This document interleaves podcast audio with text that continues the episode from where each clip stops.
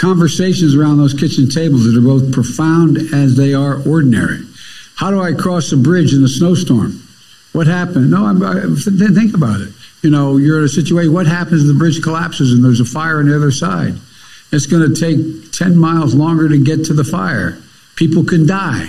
I mean, this is real. This is real stuff. Republicans seek to take control of the House of Representatives. Republicans are going to retake both the House and Senate. A liberal MSNBC host warning Democrats about the potential for a red wave. Do we have any sort of canary in the coal mine type indications of where we may be headed on that front? Fox News is calling the Virginia governor's race for Republican Glenn Youngkin. You and I have a rendezvous with destiny.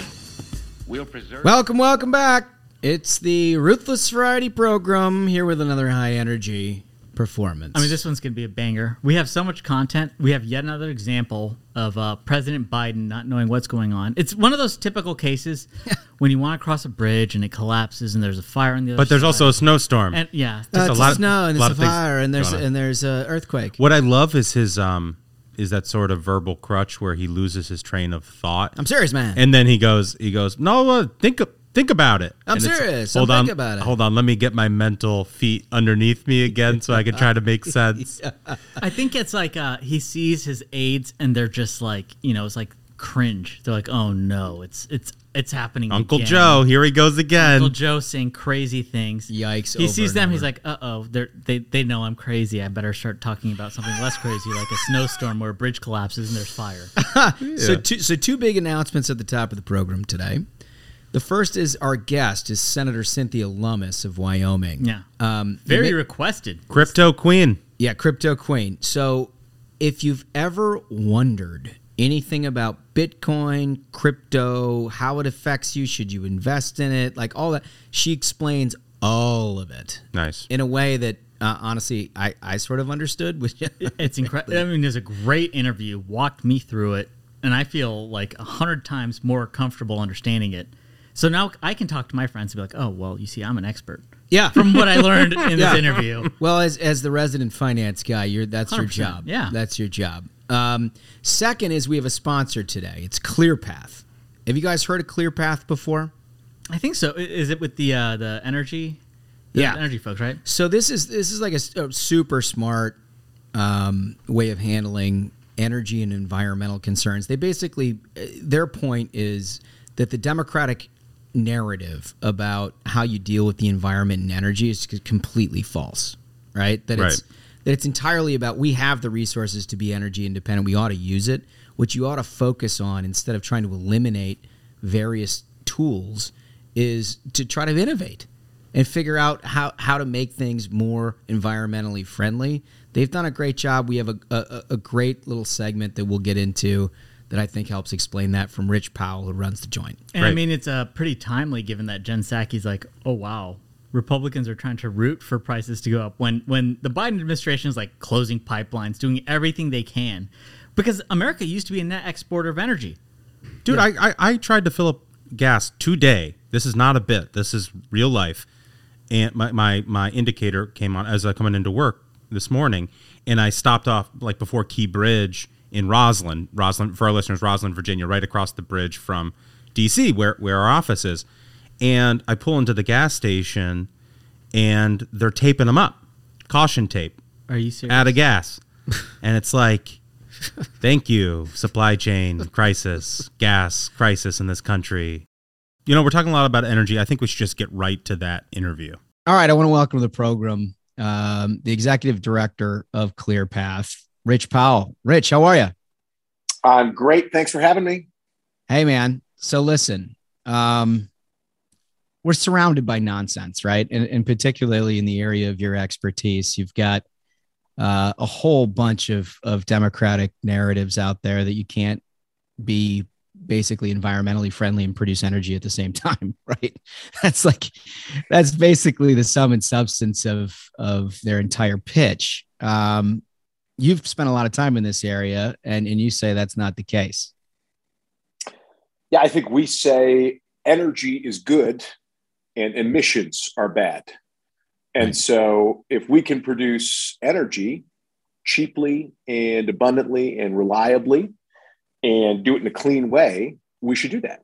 And that's all about innovation, and that's all about new technology, and that's all about leveraging all the amazing stuff we have in the US our manufacturing prowess, our natural gas, our abundant renewables, our nuclear know how.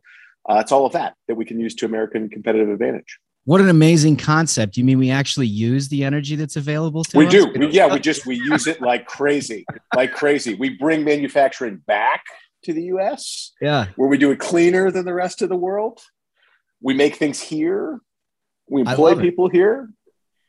Listen, it's. Not, I know it's a novel concept. It is. It, it's a totally crazy concept. Totally it shouldn't blow concept. anybody's minds, yeah. but you know, I mean, yeah. look, if you listen to politicians long enough, you'll you'll come to the conclusion that Republicans basically just want you to, to you know suck your breakfast out of an exhaust pipe, and and and Democrats want you to you know basically shut down everything and, and put on a sweater. That part I think is true, but from the Republican perspective, look, as long as I've been in politics, Republicans have been in an all of the above situation, right?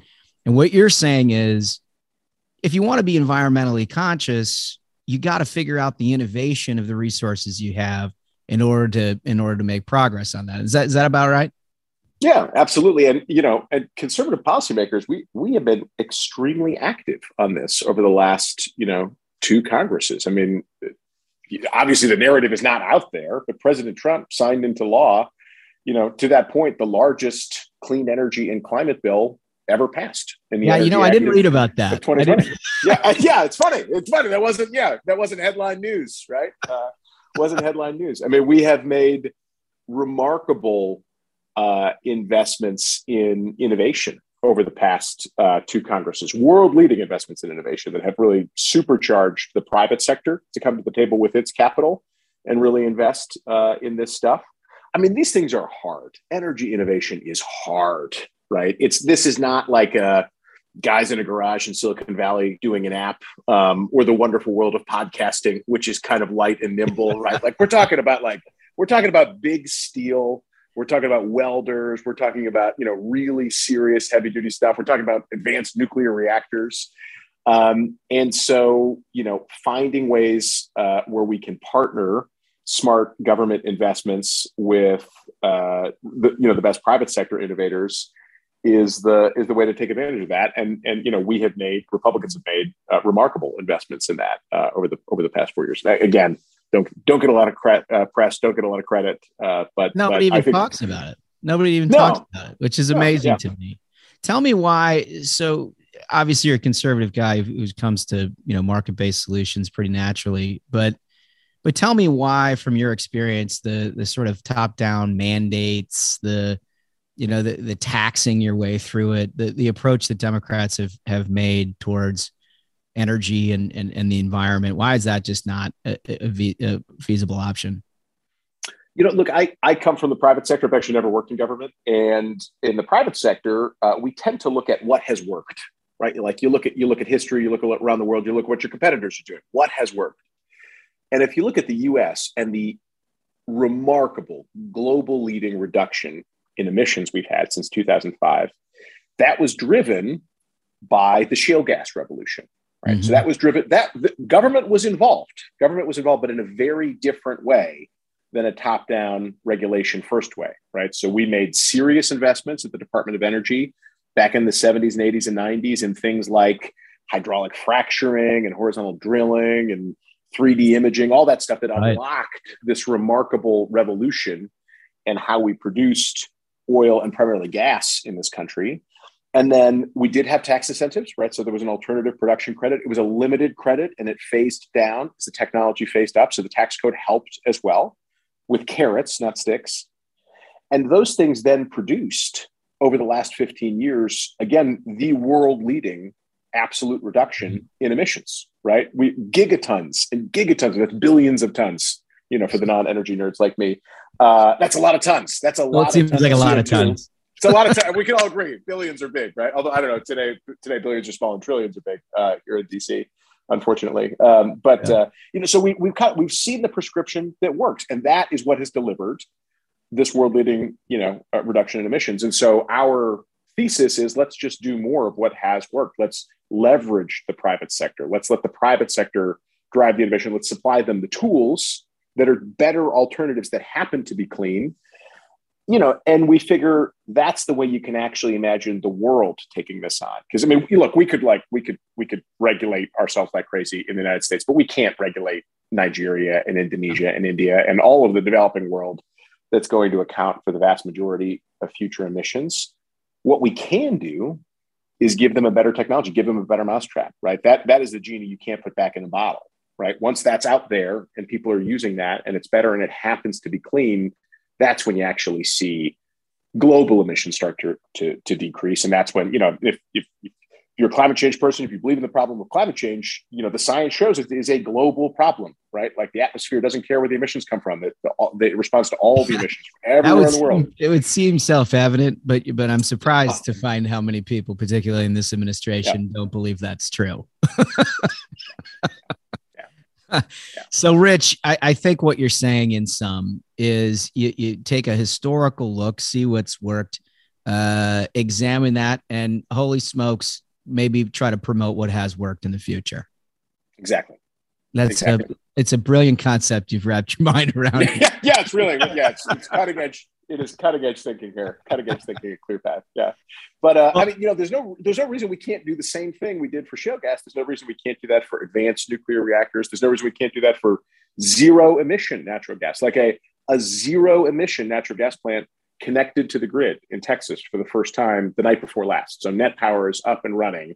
So so we could use natural gas forever in this country as long as we get the emissions under control. And that has now been demonstrated. It's producing electricity today in Texas. Uh, more of that's going to be built. We're going to have amazing advances in battery storage. We're, we're you know, uh, advanced geothermal, all of this stuff. There are all kinds of things that we could be doing that would produce electricity affordably and reliably and with zero emissions or very very low emissions. Yeah. Uh, there's no there's no reason that emitting technologies have to be cheaper and, and more reliable than, than less emitting technologies. We think we think we can use all these things. Rich, last question for you. You also have a political arm, the ClearPath Action Fund, which has played, you know, a pretty significant role in, in elections in, in 2020. Um, what are you looking at for 22? What kind of candidates are you are you supporting or are going to support?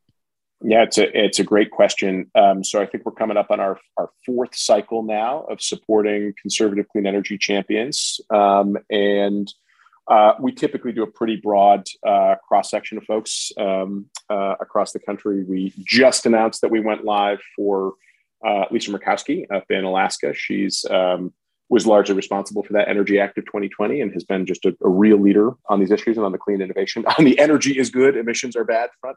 Uh, you know, obviously being from Alaska, pretty heavily energy producing state. Um, so we'll probably do um, a few more uh, senators after that, and then probably you know around about a dozen um, House members uh, as well. And uh, yeah, and we just you know we we run all positive, and we highlight folks' remarkable clean energy um, records because folks have real real policy to run on now. And That's so we're, great. We're pretty, That's we're great. excited about this cycle. Very, very excited about this cycle. Well, we're all pretty excited about it, Rich. It feels like Yeah. the, the tide's coming in for us. But I want to thank you for for what you're doing at ClearPath. Thank you for joining us today and, and stay in touch.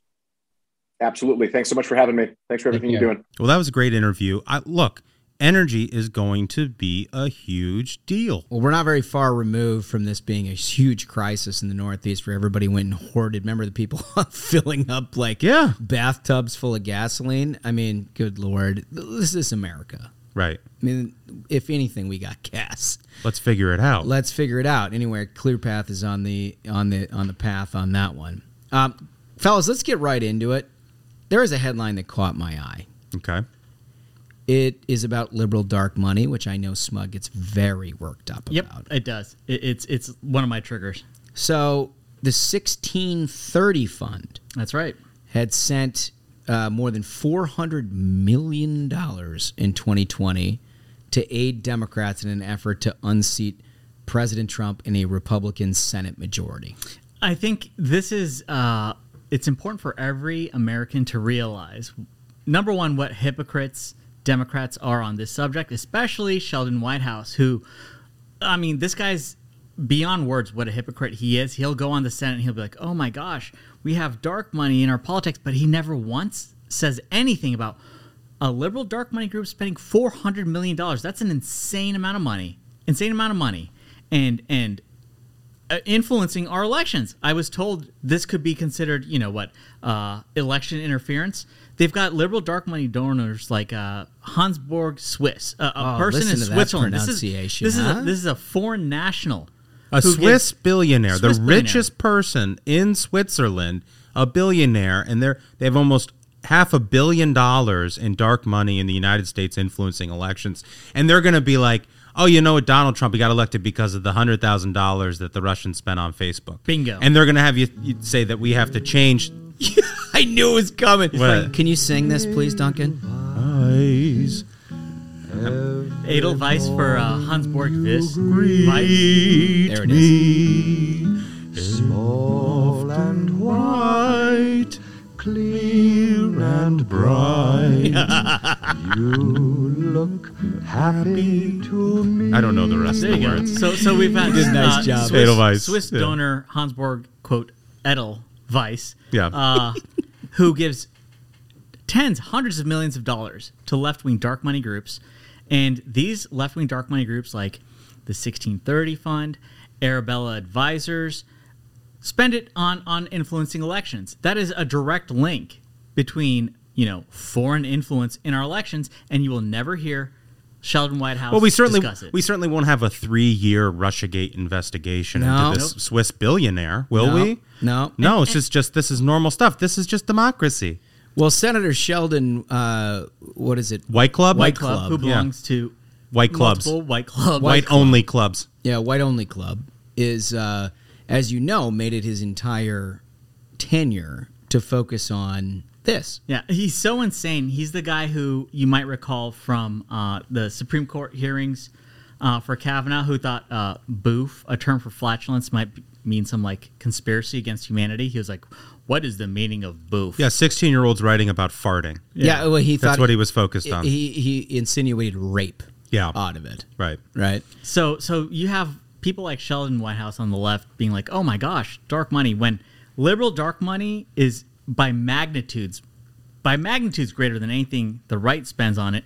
And and another example is these are lawless folks. So there was a great article in the Daily Caller calling out Arabella Advisors, which is a left-wing dark money organization. They had uh, uh, Americans for Public Trust had their executive director visit Arabella Advisors' office, and by law, one of these nonprofit groups, like if you're to go to like any any nonprofit group, you can say, "Hey, I want your I want your federal tax returns," and they have to be able to provide it when asked. So, what did this liberal dark money group do? Well, they called security and had them taken out of the Which office. is, I mean, it, it, like, look, anybody who's run a nonprofit knows that you, if you come to ask for the 990s, you have to hand You have to them over. provide them. It's That's how it required by works. law. That's It's how it works. required, but these guys get security called. Yeah. Yeah. And and just you know, this is also this is the group that was mentioned, uh, the dark money group we discussed a couple weeks ago. Yeah, when we ruffled a lot of feathers, and then Politico magazine did a hit piece on us. Bingo. This is this is what we were sounding the alarm on.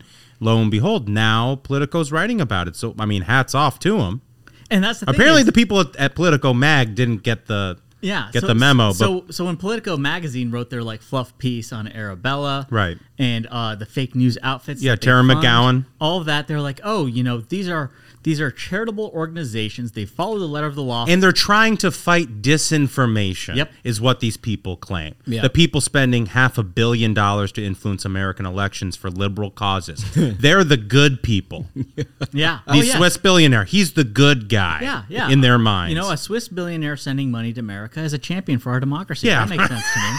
You'll be happy to know, fellas, that almost every reporter for Politico hate listens. Yeah, yeah. And uh, we've all been assured multiple occasions by literally dozens of their reporters that the magazine's different. the magazine. It's a separate entity. It's really, a separate entity. They don't actually. the affiliate. teams are siloed. Yeah, yeah. They don't. It's like the the old the old thing with the editorial page. I mean, it's kind of funny because like a couple weeks ago, you have Politico magazine write like, "Oh, Arabella investors, they or Arabella advisors, they follow the letter of the law. They're a legal group." And then someone goes over asking for their 990s. They break the law. They're like, "No, call security, get them out of here." and now you have actual Politico being like, "Hey, this is this is kind of weird." But the Daily Caller is the one who had the story. Yeah. Credit to them. And folks, you, all you need to take away from this is you should be very concerned about left wing dark money groups spending tons of money. We're talking four hundred million dollars, while they've got their puppet senator Sheldon Whitehouse covering for them. This is an outrage. I'm glad the news is out there. Every American should be aware of this. Totally. We planned on doing another Kamala segment, but frankly, we're bored. Yeah, and she's a boring person. She's never going to be president unless Joe Biden steps aside. She has no charisma. She has no no ability, no emotional IQ. I mean, she can't tell a joke. She's never going to be president. So why talk about her?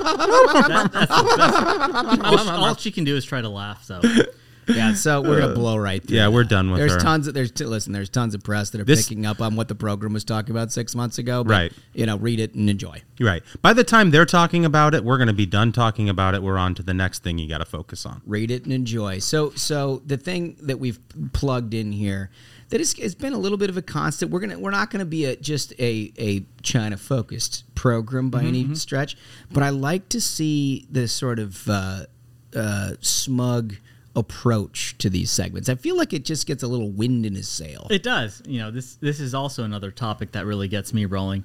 Is for years we were told by the media, "Oh my goodness, Donald Trump worked for the KGB. He worked for Putin." Yeah. They don't have anything to say about. We we had mentioned that Russia uh, had a test where they fired a rocket that blew up a satellite. All right, uh, and we told you the previous week about there's a Chinese satellite that the Chinese Communist Party has put up there that has these like arms on it that just grabs and crushes satellites. An example, if we were in a conflict, they would have that satellite fly around and crush our GPS satellites. Yeah, so just so you know, it's more than just like a satellite floating around, Yeah. right? I mean, if you got your television on, that sucker's down. Yeah, Right. yeah. So like, if, if they were to, you know, try their own shock and awe on the U.S., you know, they got these satellites up there just crushing all the satellites that bring you your news. We must protect what, whatever si- satellite is keeping the variety program on the air. We uh, got to oh, yeah. protect that thing. I think that needs a full Star Wars event. That's right. there should be, we should have a line item in the next defense authorization.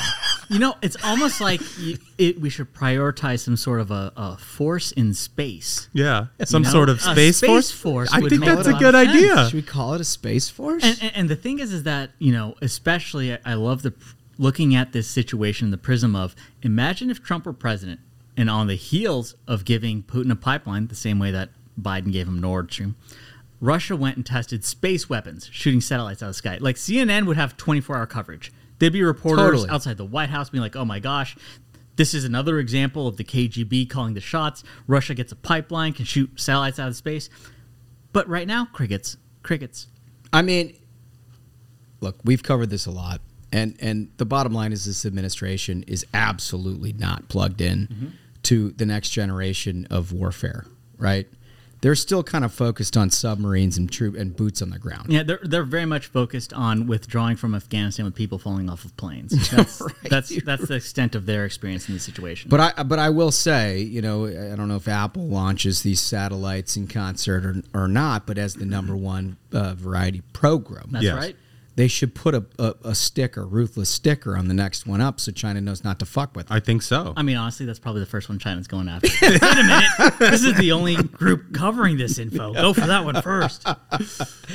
Oh, fellas. Okay, so um, another thing that caught my eye. We've talked a lot about uh, the FBI and their efforts against parents, Yep. right? And we that wonderful, memorable program two weeks ago where we talked about the the Senate hearing where Cruz and Cotton Just alley oop dunks, slam dunks. Yeah. Every single one of them came there with fire. I absolutely loved it. Yeah. So, but now we have from GOP members of the House Judiciary Committee. Uh, they're saying that a whistleblower discloses explosive documents showing the FBI using counterterrorism tools to investigate parents. It's it's what everyone was saying. Uh, Dems were telling us, "Oh, this is all made up. This is just like you know some some more fake news to help Glenn Youngkin." Turns out it was all true, and even the Wall Street the Wall Street Journal is covering this. Yes, the Wall Street Journal says the Federal Bureau of Investigation has set up a process to track threats against school board members and teachers moving to implement Justice Department directives that some law enforcement officials and Republican lawmakers say could improperly target parent could Yeah, Is that's Is. the purpose. Is. That's the purpose. is is I'll, I'll change I'll be the editor on that Right. on that it is it is endangering parents um, anyway I mean the bottom line is is that we now know thanks to the House Republican Judiciary Committee, that not only is this not sort of fake news as they have as they have dubbed it, but it's real and and documents exist that they've been doing it all along. Yeah, and and I love how Merrick peace upon uh, peace upon him Garland uh, on a, in an October fourth memo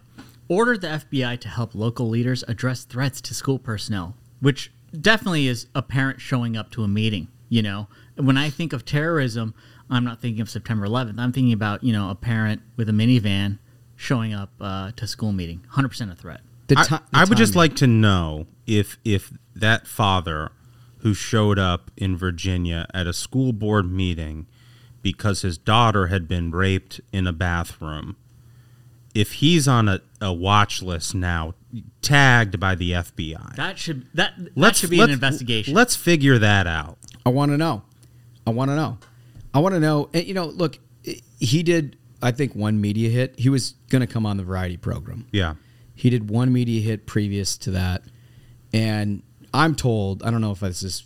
I can confirm this or not, but I'm told that like they got enough blowback internally in their community where they he couldn't speak out. right and that's that's the most dangerous thing in all of this because you know we, we we talk a lot here at a high level of what's happening in washington and in the institutions that control power in our country but when you have citizens who are trying to do the right thing who are literally scared to speak out because of stuff like this. It has a chilling effect in our democracy. All these left-wing lunatics who get on cable news and talk about how, you know, democracy is being eroded because of, you know, Donald Trump. This is the real erosion of democracy. Absolutely it when is. you've got the intelligence services of this country intimidating parents for showing up at school board meetings, mean, these people are the enemy when they do It's shit like this. It's horrific. hundred percent. Okay, but it, so- but it, but it goes even further, and I want to bring John in on this because he's got a report, I think, by the New York Times about uh, Biden's plans to basically screw over religious childcare facilities. Yeah, yeah, we're talking about Biden's war on parents. Let's talk about another front in that war. I mean, do you guys remember when Obama promised people if they liked their health care, they could keep it? Oh yeah. Yeah, right. Well, here's Biden's moment. He promised families if they liked their child care, they could keep it.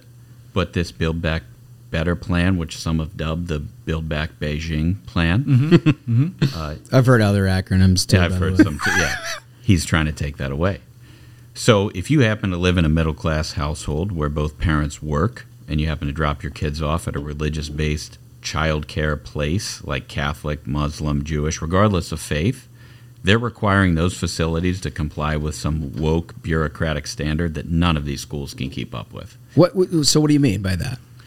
So they every single one of these schools, if they want to be federally recognized, they have to comply with a federal mandate on what exactly they think those schools should do, who they should hire, what they should teach. So they're discriminating against religious institutions. So I mean, if your Jewish day school doesn't employ the requisite number of woke employees, you're out.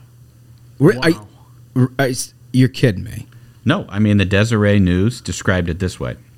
So they say the Democrats' current plan could easily sideline one particular type of child care, the faith-based, community-grounded organizations that millions of family families across America appreciate and rely on for care. And went on to say that the plan explicitly discriminates against them, recognizing the need uh, to increase supply of child care market to build back a better plan would provide funding for child care providers to improve, expand, or retrofit their facility uh, to serve more kids, unless, of course, that facility is, in the words of President Joe Biden's plan, used primarily for sectarian instruction or religious worship. Wow! Sectarian. Sectarian. Holy shit. That's what they're calling it. So this is this is this reminds me so much of how like Obamacare was trying to force nuns Yep. to pay for contraceptive. Yeah, they, they straight up they wanted churches to pay employees that that with an abortion plan. Right. I mean, c- come on, man. Right. And then there was the Hobby Lobby case that went all the way to the Supreme Court, and we recognized religious liberty in this country. Well, it is. I thought it was important. As it turns out, I thought it was like one of the reasons why the United States of America was created in the fucking first place. it's it's like in the, the, it's in the- pilgrims and right. Thanksgiving coming over for religious freedom. I, It- I it's remember in, that. It's in the amendments there, right at the top. it's in the Yeah. amendments right at the top. Kind of thought that was important. so I mean, at the at the baseline, they're basic. They're they're limiting parent options, and um, I mean, we just had an election in Virginia about parents' rights, and Republicans won, and Democrats clearly did not learn their lesson. I mean, it goes so far beyond. Look, I don't care if you're if you're liberal, you're conservative. Everybody wants to figure out the best child care for their for their kids, right? Some people, the best and only option are these religious institutions. Taking that away because of a woke agenda is monstrous. Right. I mean, because, like, look, at the end of the day, um, these Democrat politicians in this Biden administration are basically um, the muscle for a education cartel. That's what it is. It's a public education cartel that doesn't want to give parents any say. We've seen this. We saw Terry McAuliffe said it in Virginia that parents shouldn't be, you know, messing with their school board. He said what they all believe. What they all actually, he said the quiet part loud, what they all believe. And and our only power against this cartel is choice. That's it's right. school choice. It's go, it's it's Catholic institutions, Jewish, Muslim, any any sort of religious institution that can that we can take our kids out of these schools and and vote with our dollars and say, you know what? No. right? They want to they want to take it away. Of course, they want to take it And away because that's the only way you run a, a successful protection racket. Yep. Which is what this is. And if on your way to work, the most convenient place happens to be a religious institution where you can drop your kids off, and then you're going to your job, like, oh, sorry, can't do that anymore. Oh man, that's I'm glad you flagged that for us. Um, we've talked a lot about products that are being hard. i- It's hard to get right, supply chain issues. Whatever. Yeah. This one's sort of alarming. Baby formula. Baby formula. Yeah, so this is this is from a CBS station in Baltimore. Stores are having trouble quickly restocking baby formula onto shelves as serious supply chain problems persist across the globe. Drugstore chain Walgreens, which operates 9,000 locations across the United States, said demand for infant formula is increasing nationwide at the same time that suppliers are struggling to meet their needs. Jeez. I mean, We Look- are really like at Venezuela levels. It's it, it's getting to that point. Like, oh wow, you can't get groceries, you can't get baby formula. This is insane. Totally. I will say. I will say. You know. I mean, you've got the the, the lactation Right. option. Right. Many mothers cannot. Right. This is an essential piece of that. Right. Yeah, I mean, breastfeeding or formula, like a baby got has to get fed one way or the other. Totally. And there's definitely a time where like, you know, mothers will will move from breastfeeding to formula, and so like having a supply chain issue here ain't easy. No, it's not easy. And there are some moms who produce a ton, A ton. and there are some moms that don't produce any. And it, it, it there's no shame in either. Well, Right. I'm Right? always reminded of uh, that Chappelle show. I mean, this is almost tangential. There's a Chappelle show where he was Diddy, and he was like, "I only drink the finest, like Burmese breast milk." When he was like Diddy, that's all I can think about. yes, I remember that. Yeah. I have a I have a buddy who drank breast milk. Really? I mean, as a child, I think many. No, no, Oh, no. we all did. No, no. As a as a as a father. As an adult. As an adult.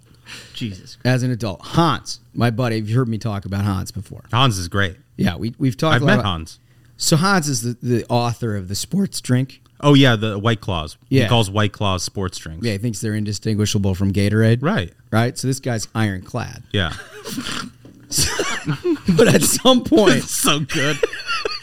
at some point Hans was dared to drink a shot of of Oh breast milk. God. And and he did it. Um he said he regretted it. I mean, horrific. He, said, he regretted it. It just I mean It's full of nutrients. I mean, it- You know, The- you got antibodies in there, but it's not designed for adult adults. but it seems to me like, you yeah, know Bi- that's what Biden wants. Biden He- like the like the girls in our society, the moms in our society aren't asked to do enough. Yeah. We've got inflation coming out of our ears. Afghanistan's falling apart, and Biden's like, "Oh, I'm sorry, moms. What you're going to need to do is provide breast milk for the mashed potatoes this Thanksgiving." my God. my God. oh my god. Oh, oh, Oh, it's hard for me to recover from that. I didn't see it. I didn't see this devolving into a breast milk conversation, but here we are. Duncan, would you take a shot of breast milk? Hmm. What if, How Bi- what if Biden? What if Biden personally asked you from the podium? Your nation needs you. Inflation is high. Put on a sweater and drink breast milk. Wow. Um, you know, no, I don't think Yeah. I would. Yeah. I don't think so. it's a no? I, I mean, you know, I mean, for what enough about money. Like a, what about like a white Russian? Oh my god. oh my god. No, is that a no? I mean, how much money? We can make it happen on the variety program. Oh my god. I see. uh, I, I, I'm the one who always has the sensibilities that get offended. I'm just like stunned and disgusted. well, look, dude, I mean, smug. When once you have kids, you, your your tolerance for this sort of talk it goes it goes up. I let the I let the mother and the nanny work. There is no shame. there is no shame. Terrific. It's beautiful. It's part of life. It is. It's it's. I can't tell you how much breast milk I've been around over the last five years. Right. I mean, look. I mean, one of my key key reasons for continuing to do this podcast because our audience is is is pretty young. You know, we're we're very popular with the eighteen to, to thirty five audience. Is like to get these youngsters, the you know these libertarian youngsters, to adopt a traditional lifestyle, get married, and become real conservatives. Honestly, it's that- like that's a good honestly, goal. like, That's a good That's a good goal. It's like this, you know, me talking the variety program is really just a psyop to get these libertarians to be conservatives. Yeah, listen, fellas, we're not going to look at your internet history. I promise. yeah, libertarians just give it up. We don't care what you're looking Just at on be the internet. conservatives. Just be conservative. Vote the right way. But Okay. you, you guys are joking. I mean, in Biden's America, we may have no choice. we might be we might be six months away from this is this is all we have. Speaking of folks warning about the consequences of the Biden regime, of all folks, Obama people. I mean, this stunned me. So, in the New York Times, you have Obama economic advisors coming out against the Biden economic Oh, team's decision making. First Summers, now Rattner. New York Times, and this headline was awesome. Quote, I warned the Democrats about inflation. Yeah, but but here's the thing. This is the thing that's so confounding to me about this is that like everybody acts as though you have to be a sophisticated economist to make the presumption that flooding the country with free cash devalues the dollar. Right. Who would have thought? I, I, I just this is where I I'm so frustrated with us as a as a nation, and I think honestly we have some of this in the conservative side as well. But what the yeah, main- two two thousand dollar checks. Remember that was the thing. That- We got to get two thousand dollar checks in. That's how we're going to win Georgia. It's like how, you see all this inflation now. Where the hell do you think that came from? right. Well, maybe it was all the fucking checks. But I, but but I don't. I just what I don't fundamentally understand is why it is that we're having a conversation as though that there is a debate involved. It's as though there's two sides. Very common sense. Oh, I've got an idea. I'm going to put six trillion new dollars. I'm going to print six trillion new dollars, flood it into the economy, and I'm going to expect the economy to to restart. Right. And I'm going to expect those dollars to be worth the same as they were before. Right. I put six trillion new dollars in there. I mean, are you fucking kidding me? I just don't like. I, I, why are, is anybody dumb enough to entertain the debate? You know, I heard a stat the other day that one of every five dollars in circulation right now was printed within the last two years. Yeah. one of every five dollars. Yeah, go to the go to the Fred, the economic data and the chart, and I'll you know obviously anybody Of listening to this can't see it. Of course. it. the old we man's got, a, got we, we got a casual Fred Fred website. The old man. Look there. look at that chart. Yeah. So what he's what he's what he's showing us here on the variety program is this spike Right. that is of money supply. basically straight up in terms of how much money supply is in this country. yes, it's like Venezuela. It's that's not a hockey stick. That's almost a boomerang. It's so straight up. Yeah. Right. Oh my gosh. Well, I mean, look. Uh, meanwhile, Jen Psaki.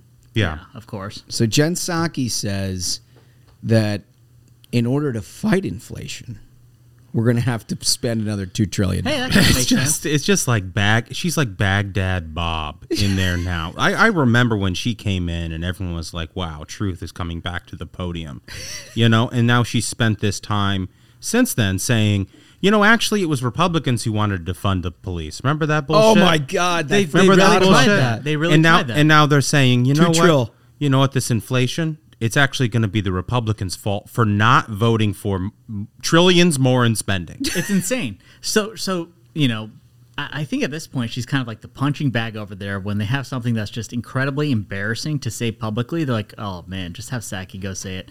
Like uh, the tweet, the 9 p.m. Yeah, tweet. yeah, the Kamal- the They sent Kamala her out roll- to be like, yeah. actually, everyone's uh, everyone likes Kamala over here.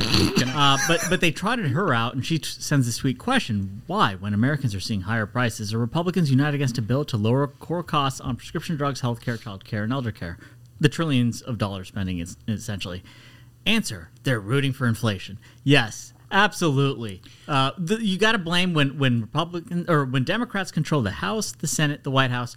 Hey, you know this is all the fault of the Republicans. Hundred percent. First they say, "Wait, there's no Inflation's not happening. It's not happening." Right.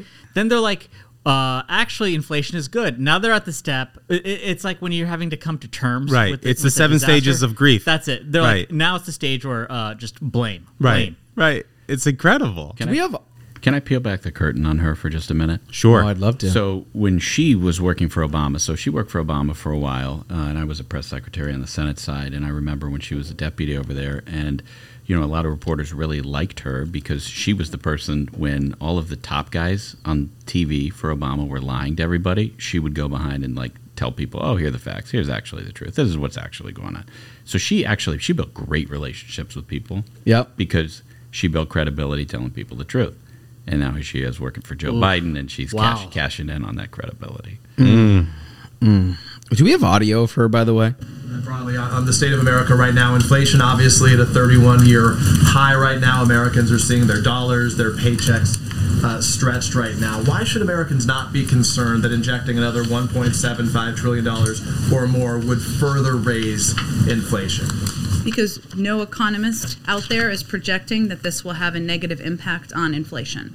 Uh, and actually, what it will help do is it will help cr- increase economic productivity. It's uh, it will help uh, economic growth in this country. Uh, that and the Build Back Better agenda will help reduce inflation. Will help cut costs for the American people over the long term. You gotta love that she says no economist has said this straight up. There's no Rattner. economist. Rattner in the New York Times is like, uh, "This is inflationary." Summers has come out and said this is inflationary. They have gone and, and they're trying to bully the CBO, the Congressional Budget Office, into saying that actually it pays for itself, which is an absolute lie. They're trying to bully the CBO into saying this, and they tried out. They're like, "Hey, we had a ratings agency that said that this won't be inflationary." That ratings agency is is, is Moody's, and they were the same crew that were saying Triple hey, triple A bond ratings on, Yeah. on distressed assets. yeah. Yeah. in, in- in 2008, it was Moody's who was like, you know what? These these mortgage-backed securities are actually pretty great. They're fine. Um, they speaking of fines, they had to pay like hundreds of Moody's did had to pay hundreds of millions of dollars, 864 million dollars as a penalty for telling investors that those mortgage-backed securities in 2008 were, were, were good to go. So so folks who helped wreck the economy, Right. The people giving a triple- approve a this tri- new bill from Joe Biden. So they're like, hey, listen, guys, we wrecked the economy before, and we think this bill is kind of good to go. For, for, That's a seal of approval. For our for our younger listeners here who maybe don't remember that financial crisis, what Moody's was doing was taking these mortgage-backed securities that were like at best like B, double B ratings, full of dog shit loans that had no no um no being collateralized in right no no income verification, no job, you know, terrible ninja loans and and saying that they were AAA rated bonds and those things failed and it wrecked the entire American economy. And those people are going to tell you now that this Biden plan is good for the American economy. Run for the fucking hills. Yeah, it costs zero dollars. It costs zero dollars. And that's the, it's like you know the importance of Moody's rating those those awful like ninja loans that they securitize, they slice and dice these terrible loans. When they slap a AAA rating on it, the the the impact of that is there's lots of these like pension funds Right, that that are only it. allowed to invest in AAA securities.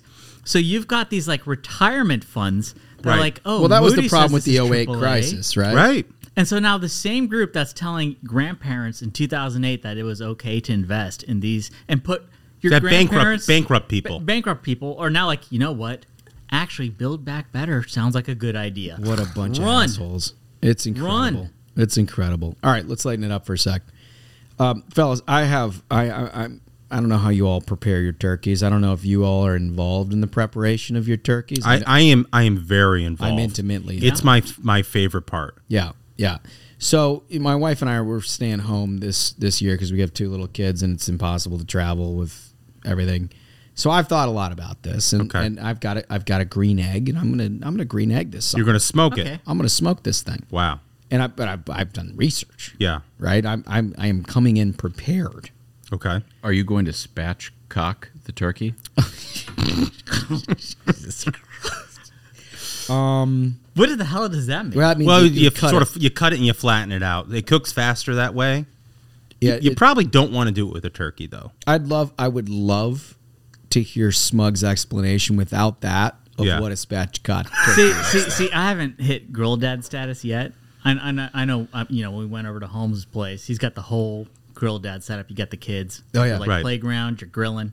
Great setup. So I'm not familiar with like, you know, grill dad terminology as much as I'd like. Yeah, spatchcock is a real. Uh, that's a deep dive right there. But I'm not spatchcocking. Uh, We should have David. We I just want to say this. We should have David Seawright Right? on The king of grill dadding. Yeah, the the king of grill Costco dadding. grill dad. Hit him Follow- on Instagram. Yeah, on he should do a Instagram. hol- he should do some kind of a like a holiday. Because honestly, if I had to make a turkey, I'd be like, see, right? I'd hit up, at, you know, he'll probably have a tutorial on his Instagram, Costco Grill Dad, of where he where he teaches you how to make. Yeah, the- I'm the sure the man's perfectly. great. His Yeah. content's great. A true artist of An grill artist. dadding. Yeah, you should check that out. Yeah. But anyway, so there's a lot of concern now because deep frying turkeys, which is wonderful. Yes. Oh man, it's so good. And I know Smash, you've done Yeah, um, well, I did it with my neighbor a couple years ago. Yeah. I mean, it turned out it was the most delicious turkey I've ever had. But apparently, people are very concerned, especially local fire departments, They should be. About people improperly deep frying these things.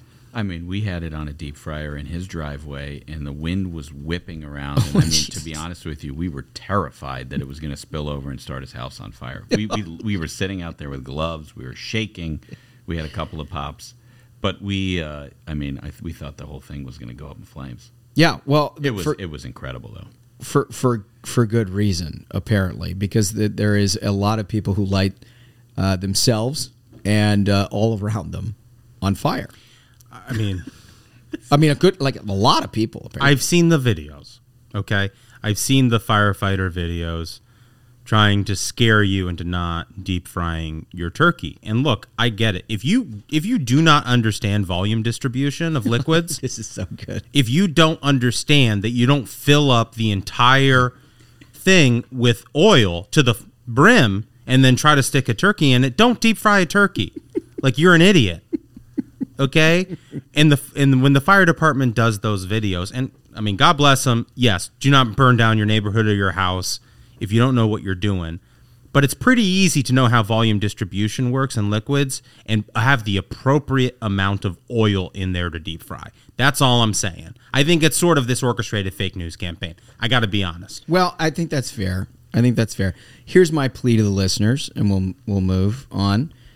I think we all have have to have a look at how people are preparing their turkeys. Yes. Why don't you tag the Ruthless program? Yeah, I want to see that. I, I mean, I love, I love grill dad videos. Food I'm porn a is the best. Fan of it. It's good Huge stuff. Fan of it. Yeah. Yeah, so so tag us. Let's let's see what you're doing. I want to hear a little bit about the preparation. And don't deep fry unless you know what you're doing. Yeah, don't burn your house down. Please don't. Because I, I, what I think Holmes is is uh, assuring everybody here is that he's going to take pictures of his smoked turkey and he's going to share them with the audience. Oh, 100 percent. I'll do that. I'll do that. I may even provide some vids. Honestly, That's a what great you should idea. provide is to the office. Bring in, bring in those leftovers. I'm Oh, all yeah. about the leftovers. You know, we should have a head-to-head Duncan versus Holmes. Who's got the better turkey? Oh, we should work on that. Are you are you doing your own Yes. at home? Ashbrook, you- Yeah, you but I doing mean, I'm going to do oven. I'm a traditional guy. Yeah. Traditional guy. I haven't decided whether to tent or not. This is a thing that is, um, you know, traditionalists don't tent. but in tenting the bird, I mean, I tent when I see good turkey.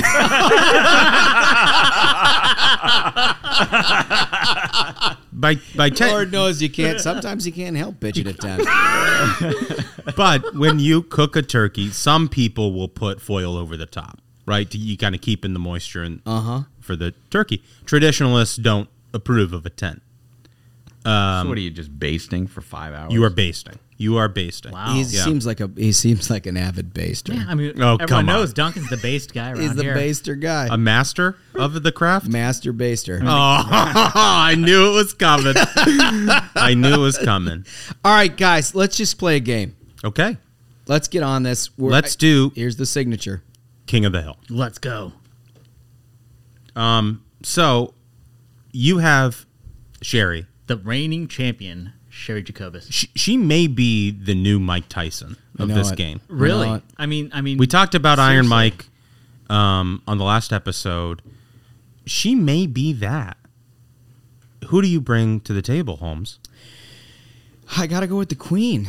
I got to go with the queen. I, here's the thing. I looked around a lot because I want to introduce new talent. But for as a reminder to the listeners, because the people have been providing a lot of input, I can only use people who previously identified as Republican. Right. Right. So the crazy stuff that you get out of left wing libs unaccessible. Yeah. I can't. I can't do it. I got to have somebody. The only person in this situation who I feel like can out crazy the crazy is is Rubin. This is like Iron Mike against Lennox Lewis. I mean, this is a serious. It's a it's a showdown. This is a heavyweight championship bout we're about to see. I think we should go ringside. Ladies and gentlemen, your attention, please. Welcome back to the most anticipated Bowden King of the Hill history. In the red corner, fighting out of the Washington Post, our queen, returning for a chance to reclaim her crown, Jennifer Brain Worms Rubin. And in the blue corner, fighting out of her own Twitter account, our champion, Kami Jerry Jacobus.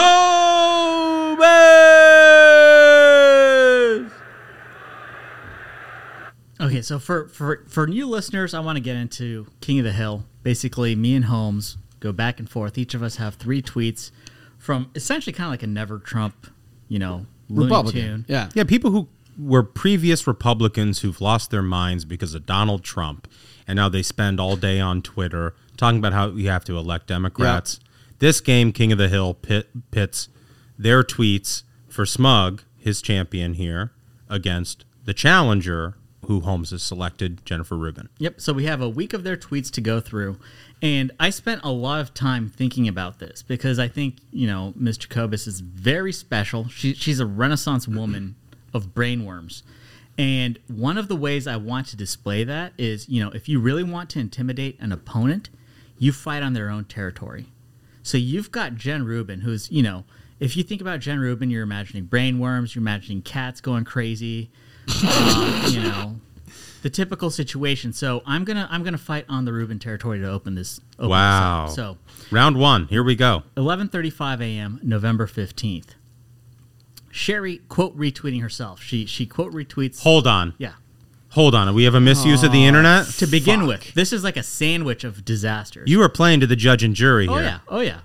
So she quote retweets herself. The initial tweet was, "Today I set up the winter shelter for the feral cat colony." Right? but it gets better, man. Th- I mean, that's a cake right there. But here's the icing. It's and she says, "Igloo quote not great idea, and a few styrofoam coolers filled with straw. Try to make a plastic door or quote doorway and shield it from the elements." Paint with deck paint, hide in the brush, try to elevate it a few inches on something. Keep it a distance from feeding station because predators. This is this is a very extensive like feral cat expert. like that is serious. There's a reason she's dropping wild takes 24/7, man. What I love about it, Madness. what I love about it is that she needed to get more eyeballs. Oh, yeah. on this content. That's how critical she thought it was. Yeah. it wasn't a reply. She didn't reply to Nope. herself. She did the quote tweet because she's like, my followers need to see this again. Yep, they got to go right back to it. It's it's a misuse. It's fighting on Rubin's own territory. Renaissance one. That's that. You know, that's an aggressive play for round one. I appreciate it, and it's not like most of her other content. So you're you're taking a little bit of a risk there. Yeah, I mean, I really want to just show the audience and the judge and jury the palette. Like she brings out so many different avenues of brainworm. It's it's incredible.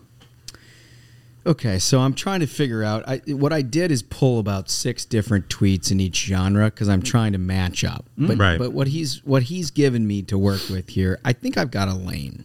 I think I've got a lane.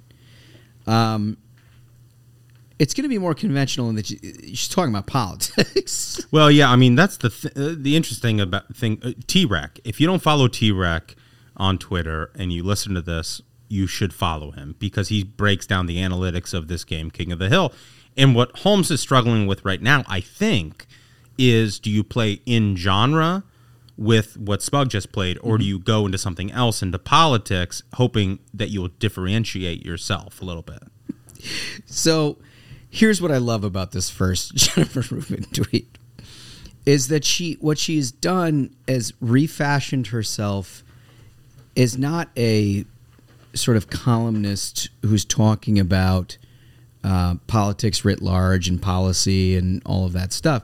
She's now an elections expert. Okay. She she is an elections expert. She's now she's now an elections Do you think expert. Jennifer Rubin's ever read a crosstab in her whole life? No, no, no.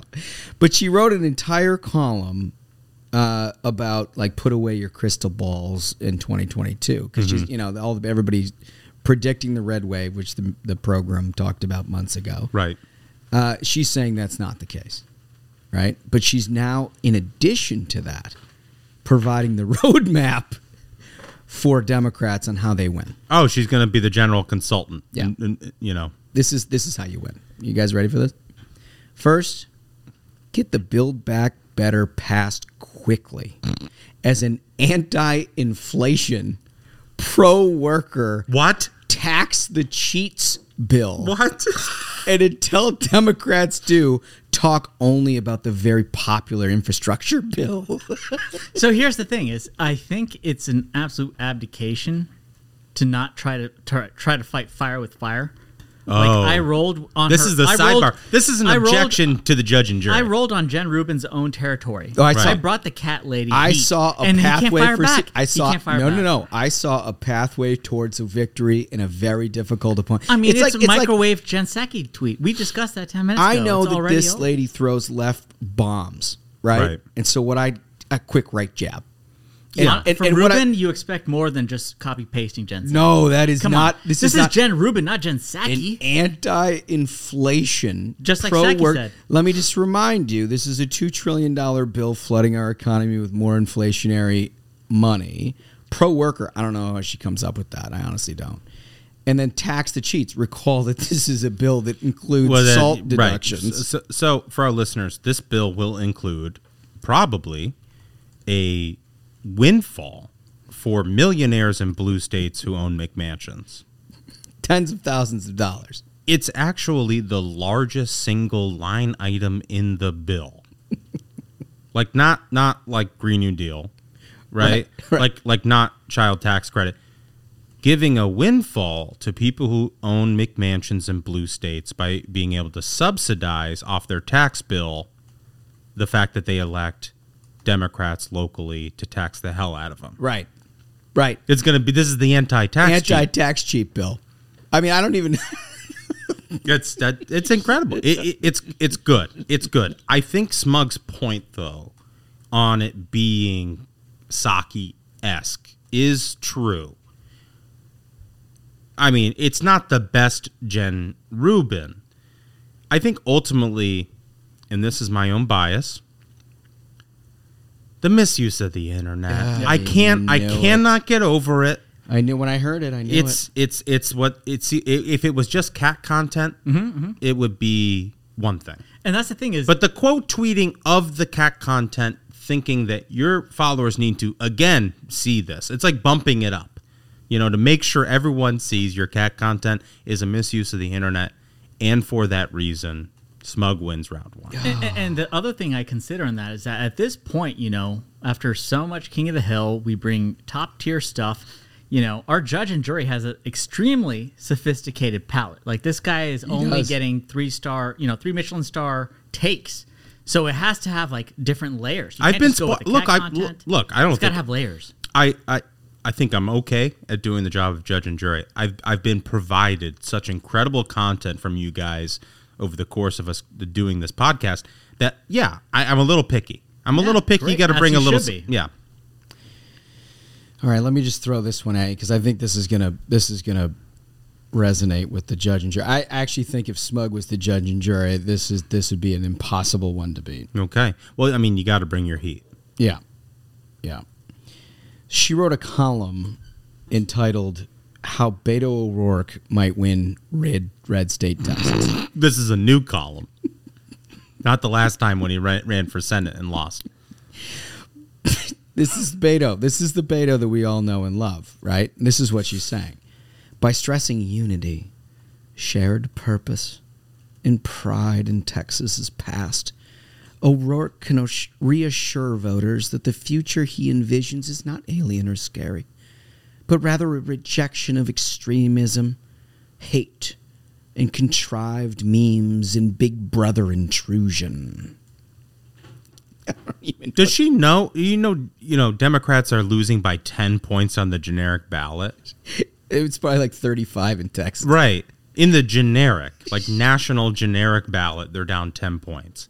And you think he's going to win in a wave election, coming the other direction, and you're going to win it in Texas. But by fate, by like, like, like the shamelessness of writing this article is incredible. But the, the article itself is incredible, and it should you all should check it out. It's amazing. But here, what what gets me, and can I can I get some West Wing? Can I get can I?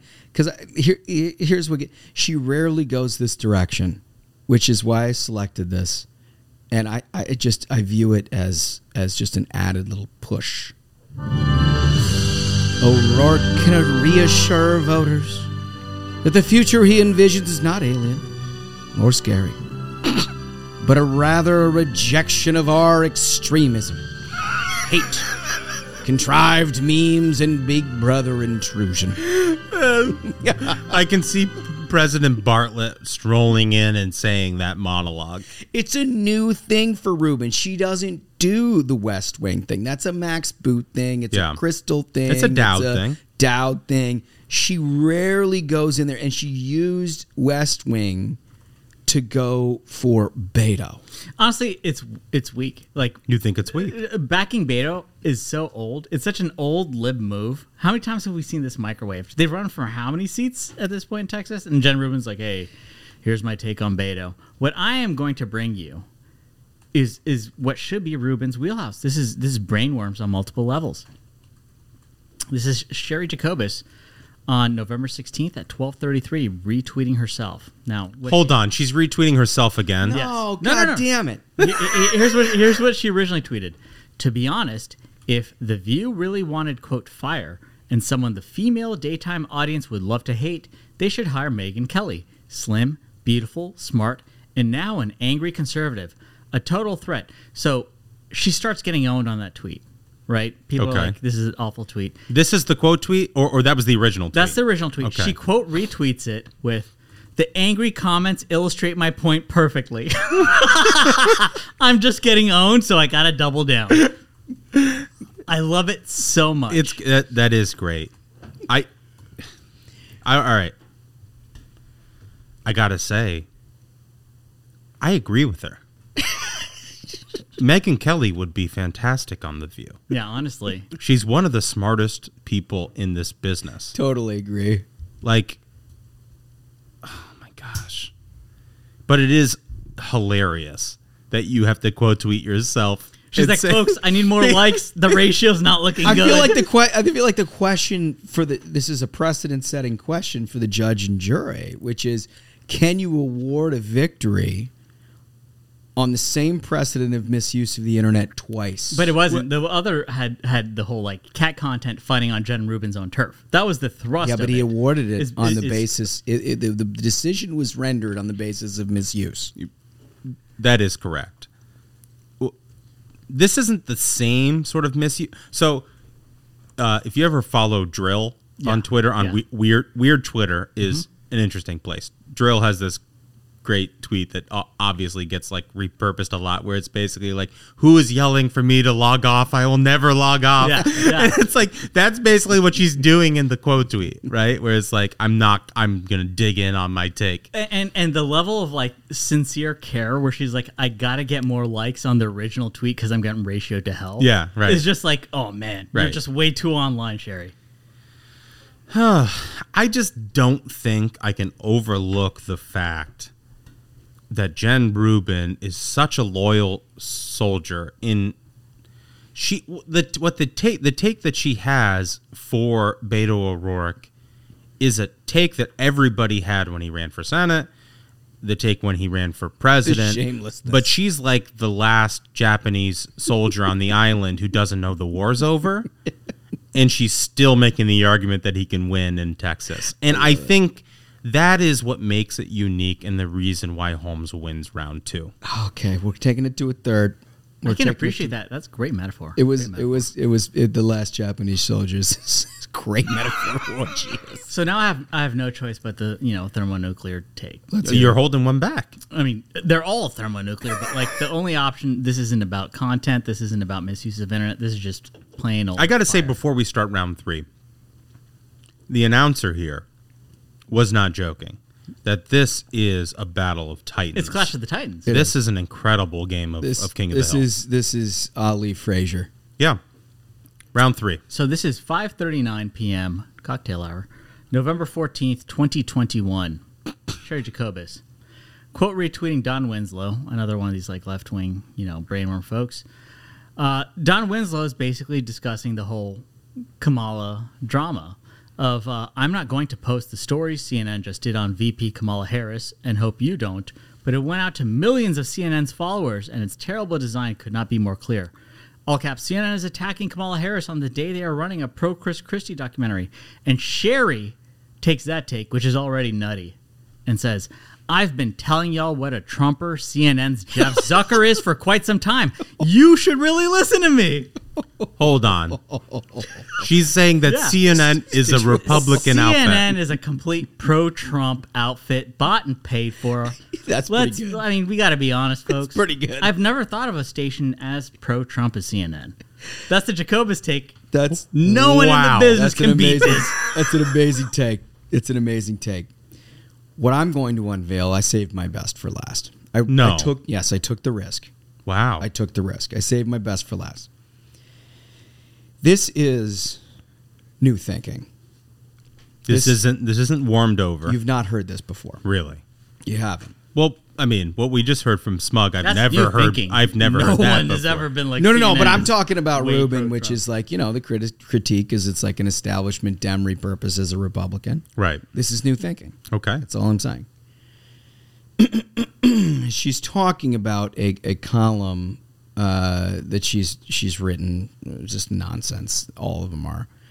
But what she says is, as essential as the short and intermediate term reforms may be, a more fundamental threat looms. This entails confronting the white evangelical crusade to prioritize white power and Christian ideology over democracy. What? I mean, that's the standard of CRT. No, I mean, Hold on. There's nothing there are, standard there are about public that. schools that have that curriculum. There is nothing standard. Let me read that fucking last Well, sentence hold on, again. hold on. Before you do, wh- wh- what is what is the what is the wind up to this? Like, what? what how does she get to that? So the, the the column is something that she's written entitled "A Sobering New Report Shows How Much Work Is Needed to Protect Democracy." Okay. right? Her interpretation of protecting democracy is singling out confronting white evangelical crusade. I mean, we all know what we're talking about. When she says crusade, you don't use that word lightly, Right. right? To prioritize white power and Christian ideology over democracy.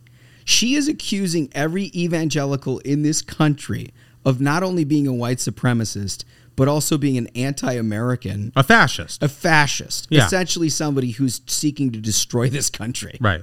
That is a broad group of people. If you're if you're a kindergartner at like Loudoun County, this is like what you're taught. This is not a hot take. oh no, that's this hot. is why Youngkin won. This is this is hotter than hot. This is why Youngkin won. This, I mean, you know, it's just like a standard.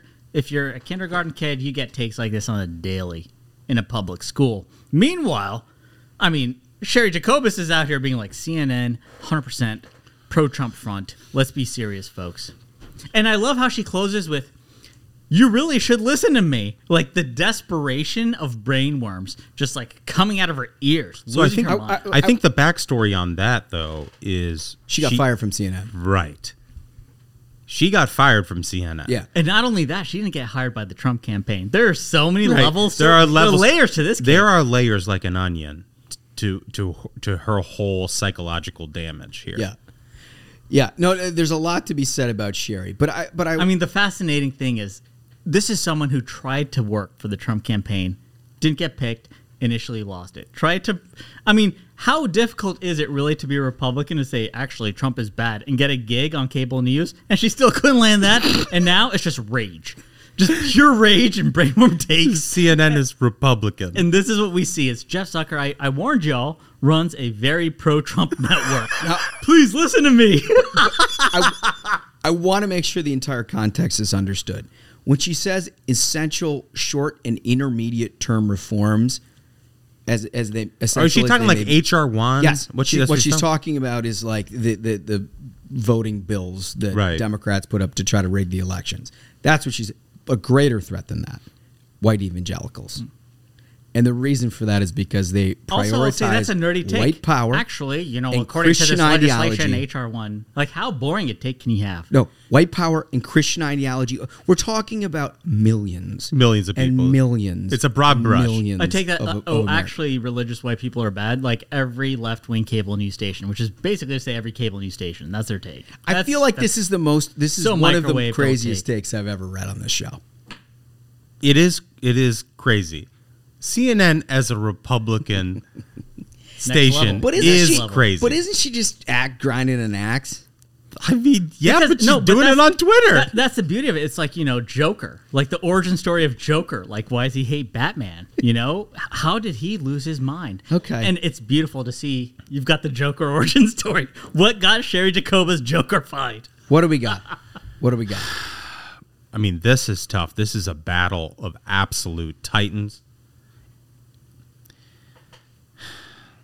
I think at the end of the day, I think at the end of the day, what, what Holmes has provided is is incredible. But there is no person other than Cheri who can say that CNN is a Republican Yeah, no one's got that. cable news outfit. No one's got that.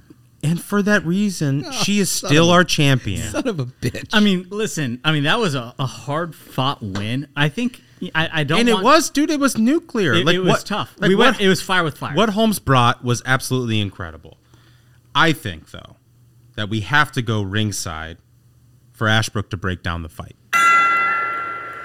Judge, I spoke with a source from Phoenix, one of our sport's most celebrated analysts, who tweets at the handle at TREC. He says he thinks Jacobus is beatable, just like any other King of the Hill competitor. Smug just chose the absolute perfect time to play her. Kristol took a round from her last week, and it was close with Smug really selling the fact that she was so crazy. Today, you saw another close fight against Rubin.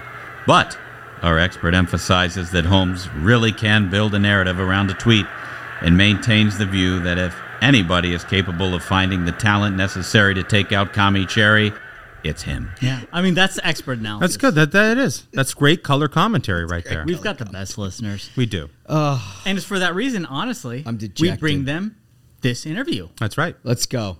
I want to welcome to the program somebody we've been pining for, actually, to come on the program. It's uh, and uh, somebody who's involved in a, in an area where basically no other member of Congress is or understands, which is which is uh, cryptocurrency, but also just a, a whale of a senator, Senator Cynthia Lummis. How are you?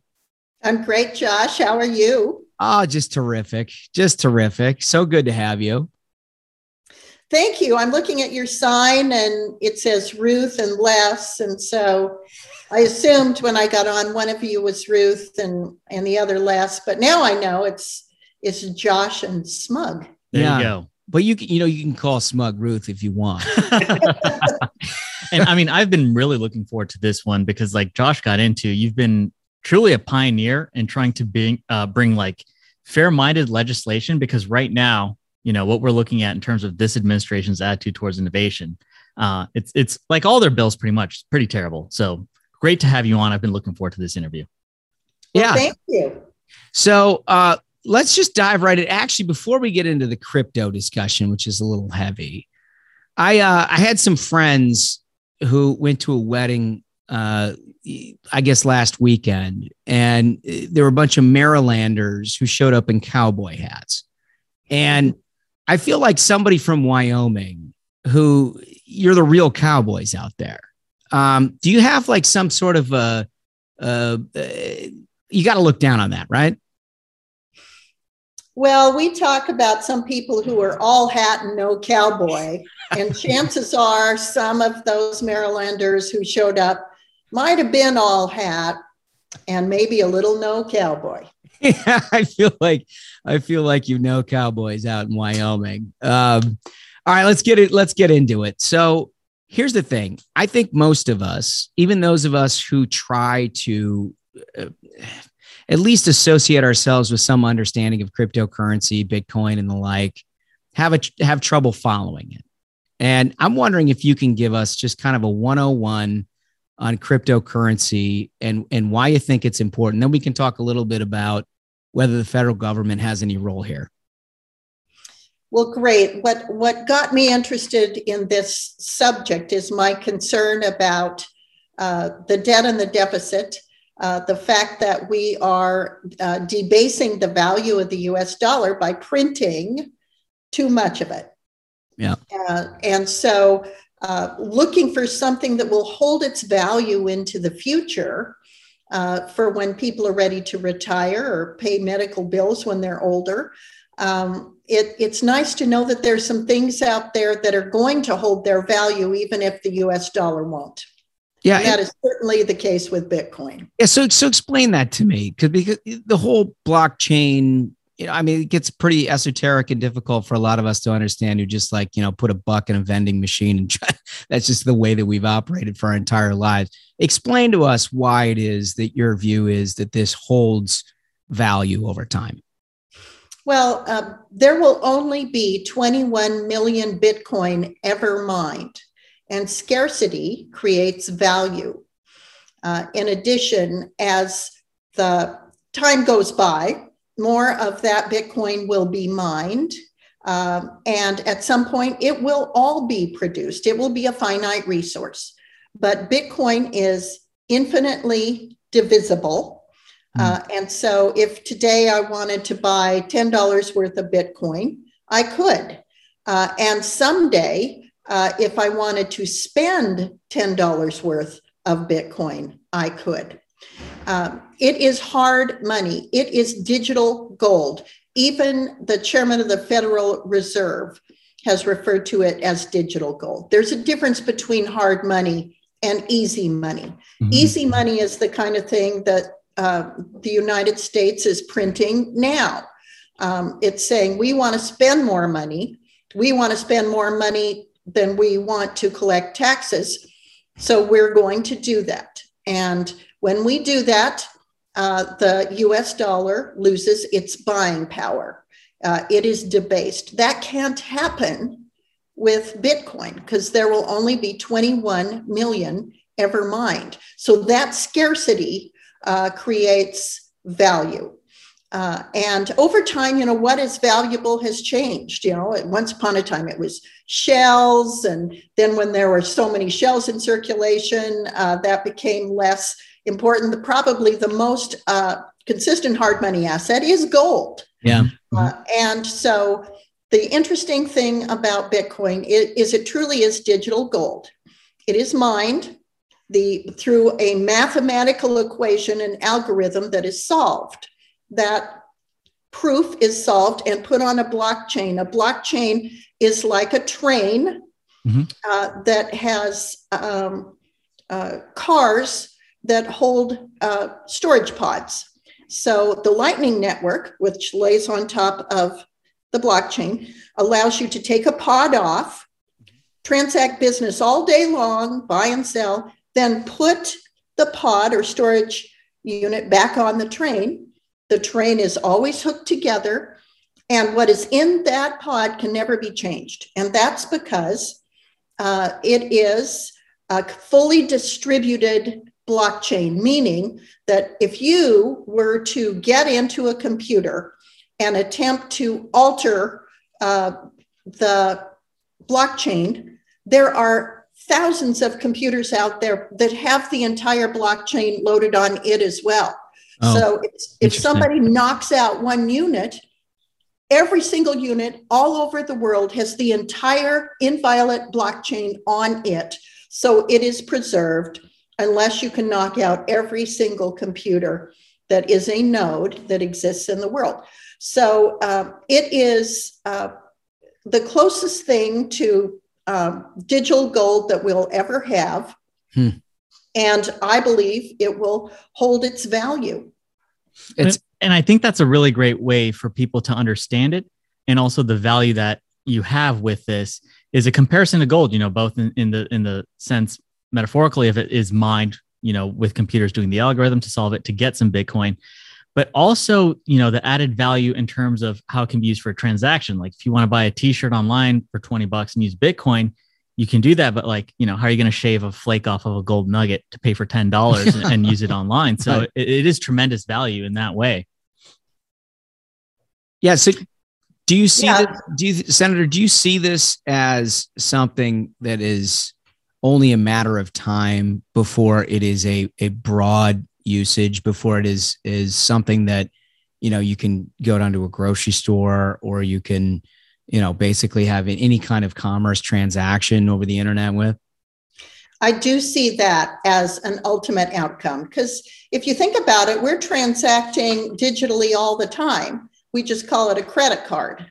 Uh, and eventually you settle your credit card uh, with US dollars if you're here or euros if you're in Europe.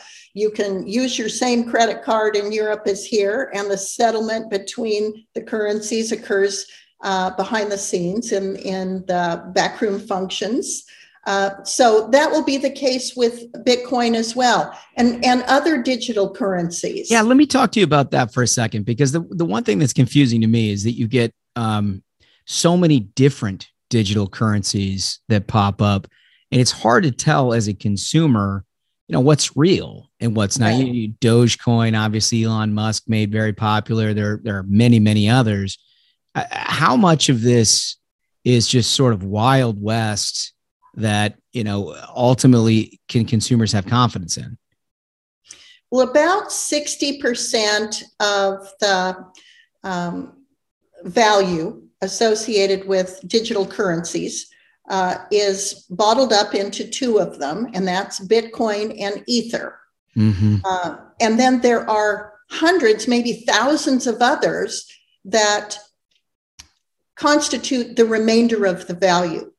Now, my personal opinion is a lot of those thousand others, including Dogecoins, uh, are scams. Mm-hmm. And so, uh, So your your view that like like Dogecoin itself is just it it's not anywhere near the credibility that we're talking about with like a Bitcoin or everything else. correct, nowhere near.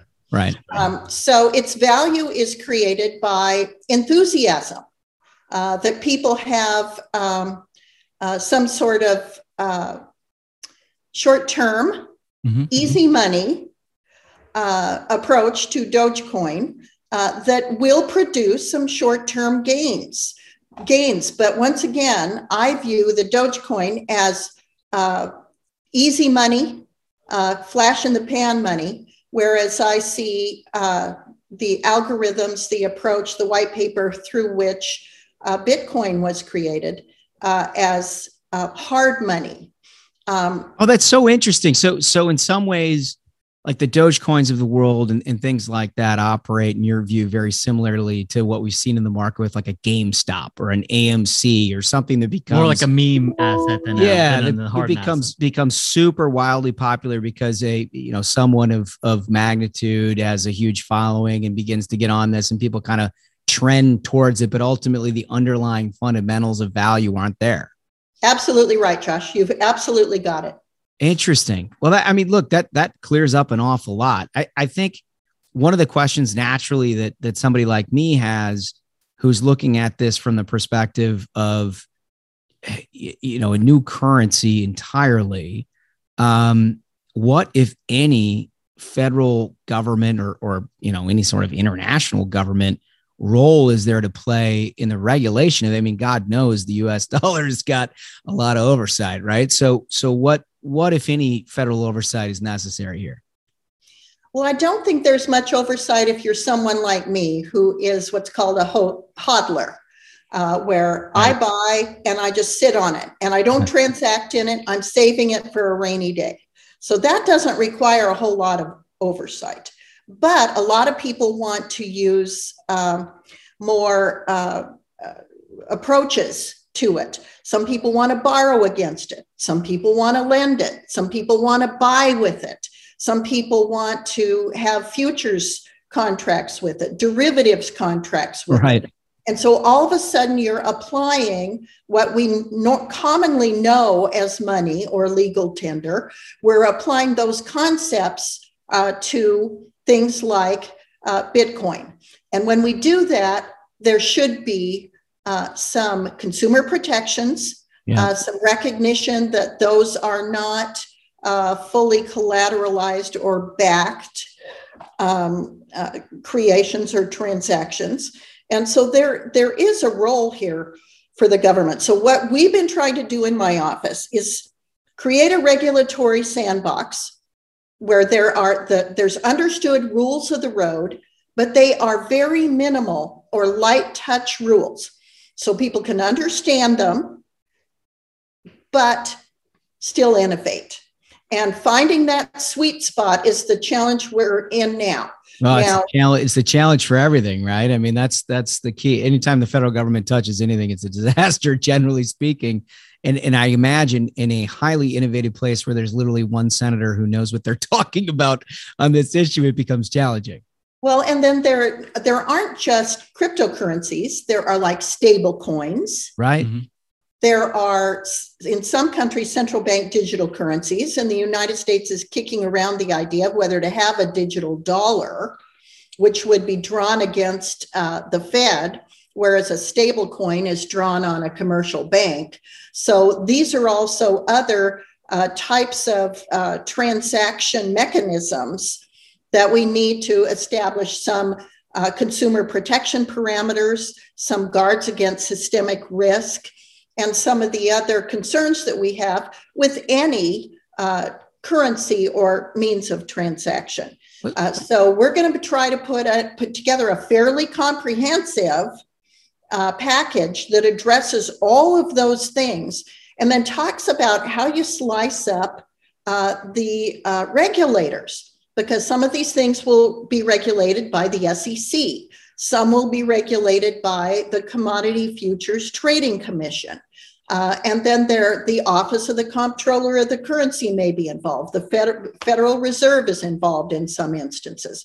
So um, we want to try to clarify some of the regulatory uh, base touches uh, that people who are uh, propounding these various mechanisms are, are, going to need to use. And, and, and that's a perfect segue into one of the questions I wanted to ask you. I think this is a very important uh, uh, push that you're making right now in terms of legislation that's trying to. Uh, can you explain to us, define what a broker would be? Because that would be almost like an onerous kind of legislative move if this were allowed to go through. And you've been trying to help, you know, uh, folks not have to deal with more of a legislative burden? Well, one of the fascinating things that sort of broke a logjam around here in the US uh, Senate and over in the House as well uh, was during the infrastructure bill debate we had last summer. uh, the Treasury Department had offered up uh, language that defined broker in this space to include people that normally would not be considered brokers, Mhm. uh, people that uh, validate algorithms, uh, people who produce hardware and software, but they don't know who the ultimate customer is. Uh, miners who also uh, mine uh, Bitcoin, for example, but don't know the, who the ultimate customer is.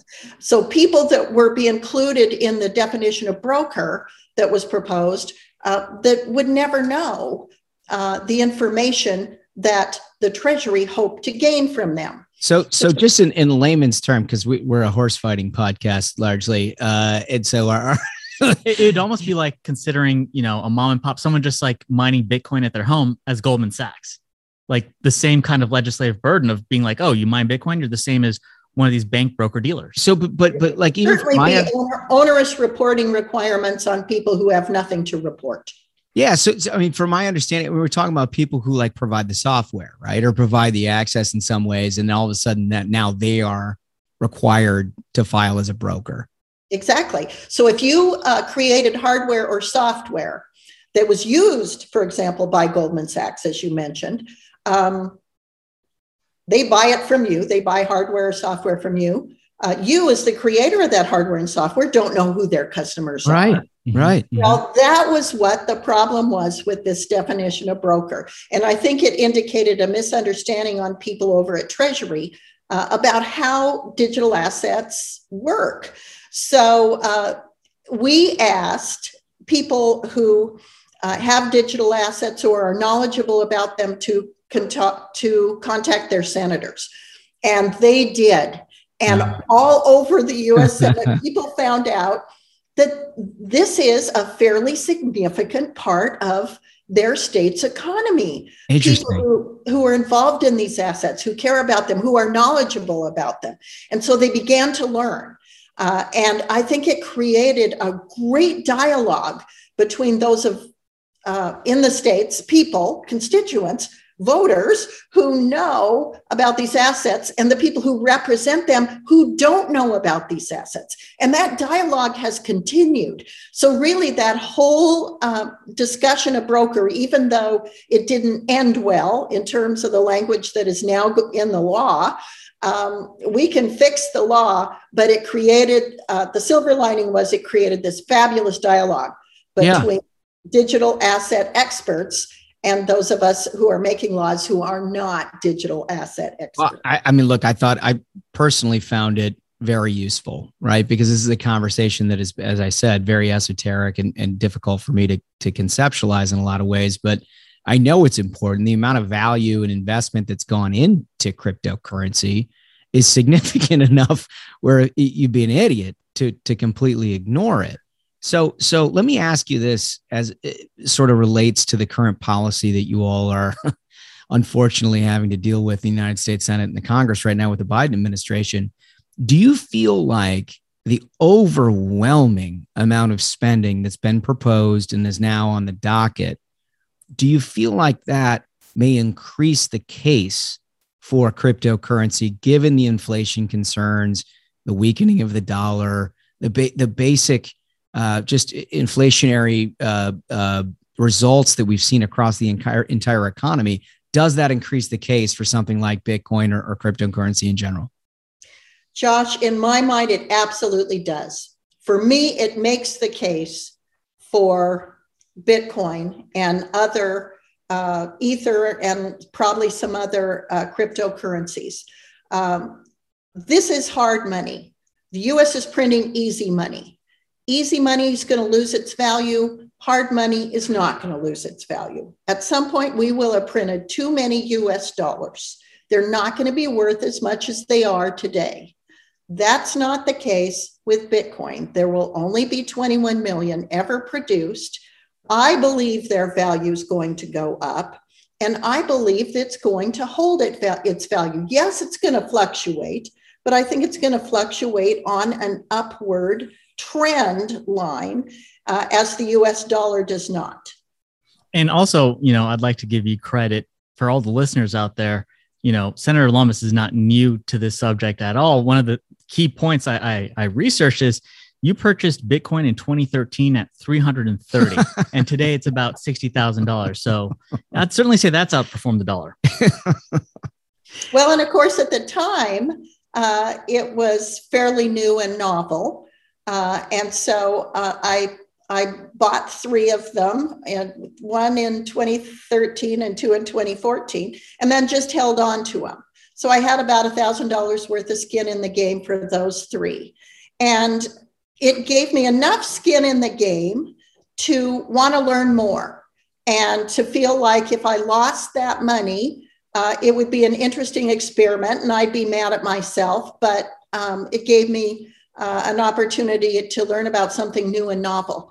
What I have found is not only do I have a lot of confidence in uh, Bitcoin as digital gold and that it is hard money, uh, but I also have confidence that the blockchain itself, uh, which essentially was created to hold Bitcoin, but the blockchain itself has value that is going to be in at some point in time equivalent to the internet itself. In wow. other words, the applications of the blockchain are going to be enormous in our lives and on our society and in our economy. Hmm. Um, there are, for example, people that have come into my office to explain that uh, uh, stable coins can be used to transfer money at essentially no cost or uh, a 20th of a cent, regardless mm-hmm. of whether you're sending 10 cents or uh, $10,000. Same As cost. opposed to like Western Union or something, you could just transact in- instantly. And, and, right now, the um, transaction costs and banking costs really amount to about 7% of our GDP. If you wow. add up the cost of people having banks, financial brokers, transfer fees, credit card fees, and everything involved in uh, checkbooks, everything that has to do with our financial system is about 7% uh, of what people spend. This will drop that number dramatically. It wow. will literally change the way that uh, and, and it'll be faster. Uh, right now, as you know, a settlement can occur. If you give send somebody money today, it, they're not going to get it today. They're not going to be able to spend it today. Uh, the day will come with these assets when they can spend it today, the money you send them. So it will increase the speed and it will lower the cost. Also, so you were an early adopter with Bitcoin. Have you been an early adopter of NFTs? Do you own any of these non fungible tokens at all? I do not. So, so for folks at home, it's a mystery to me too, Senator. Yeah. I, I look at this stuff and I'm like cross-eyed. I, I don't get it, but Smug seems to have some understanding. I mean, I, I I I still could use a bit more of an education. To me, they strike me as like a JPEG, but you know, they're also on the blockchain, and there's been a lot of talk about you know the value that they can provide in, in the metaverse and such like that. So, it's I have to do my research. Yeah, yeah, for and sure. Just since I arrived in the U.S. Senate, this space has grown and the innovation has occurred so much faster than I can keep up with it yeah. that uh, it, it presents a challenge to policymakers. So we have everybody in the US Senate who will say to me, Hey, Bitcoin lady, mm-hmm. what is a bit? And they do. I, some people call, I've been called that. Um, how do I buy a Bitcoin? Uh, what would I do with it? And what does it look like? so there's there's senators who are at that level and then people come into my office that are talking about assets and capabilities and the potential of the blockchain that I can't even comprehend. Yeah, so here yeah. I am kind of in the middle of that trying to figure out how can how can we create a statutory and regulatory sandbox that allows for innovation but that puts sidebars and parameters so people understand what the requirements are of them. What will the federal government expect of them if they want to innovate in the space, if they want to create uh, value transactional uh, protections, uh, make sure that it's not used for money laundering. Uh, it, it, it is, uh, it's a fascinating place to be at this time but the responsibility to get it right uh, it weighs heavily on us. So yeah, well, I mean, I'm grateful just to have someone in the Senate with like the intellectual curiosity to understand this stuff and, and maintain the freedom and innovation for individuals in this economy. It's great. A hundred percent. And listen, if I have one piece of advice to you, Senator, it's hold on to this space like you are you are like it's the last piece of bread on earth because it, I know for a fact once a Democrat figure this figures this out, they're going to figure out how to try to tax it, strip it of its value, Mhm. and and and turn it into another chaotic inflationary uh, uh, tool that we've used with everything else. But uh, listen, I got to turn the page because I got three big questions for you. shoot. This is this is this is the stuff here. This is what everybody listens to. All right. So they got a briefing on crypto, but this is how we know who Se- Senator Cynthia Lummis is. Okay. First question: If you can plan your last meal on Earth, what would it be? Uh, well, I would have uh, beef tenderloins because I'm Oh, a yeah. rancher, so I'm a red meat girl. I'm kind of a cr- crypto person, so I'd probably have uh, some sort of a salad uh, and uh, probably some berries for dessert. I find that blueberries from northern Maine have twice the antioxidants and they taste great. And I throw in a few Great for you. huckleberries. Instead of this, I mean, smartest not- person in the Senate, I mean, possibly. seriously, you've got the you got the antioxidants down. I mean, this is incredible. Okay, well, that's I They're mean, going to do me so much good if it's my last meal on earth. yeah. you go. Well, that's the thing. I mean, you can slide in sideways, right? So, like, you, the dessert, the dessert, you can go brownie sundae if you want. But you know, I get, I get, I get health conscious till the end. All right. So, um, the second question, I'm interested in this for you because you are such an intellectually curious person. If you never got into public service at all, in any way, what do you think you'd be doing with your life? Well, if there had been a medical school in Wyoming, uh, I would have wanted to study the brain. I took a lot of physiology. I was an animal science and biology major, so I and I was always fascinated by the brain. That would be one thing. I really like ranching because I love to be around cows, so that's a possibility. Uh, and uh, uh, but but to me, place was the important thing. I wanted to find something that I could do in Wyoming because I am absolutely in love with my state and uh, ha- have been since I was a little kid. Um, so I was always going to find something that I could do as long as it would allow me to stay in Wyoming. Well, you you certainly figured it out. You represent the whole darn thing. that's that's awesome. That's a great answer. All right, so so here's question three. This one is a little bit large, like a global "what makes you tick" question, mm-hmm. and and the question is, what motivates you more, Senator, the thrill of victory or the agony of defeat? And let me just explain it for a minute. The thrill of victory is like the glass half full charging up the mountain, you know, the happy warrior kind of person. The agony of defeat person is like a Michael Jordan figure, right? Somebody who wakes up every day agonized by the, the, the possibility that somebody could overtake them and they're angry about it. Where do you where do you find yourself on that spectrum? You know, I'm the girl in the middle. I love the ride. It's about it's about the ride. I'm I'm more of a glass half full person. I have uh, I have that, so I'm I'm probably on the front end of that ride, but it's the ride in the middle that makes it all worth it. As Miley Cyrus said, it's the climb. There you go. The first time I've ever been compared to Miley Cyrus, and I hope it's the last. By the way, I love it.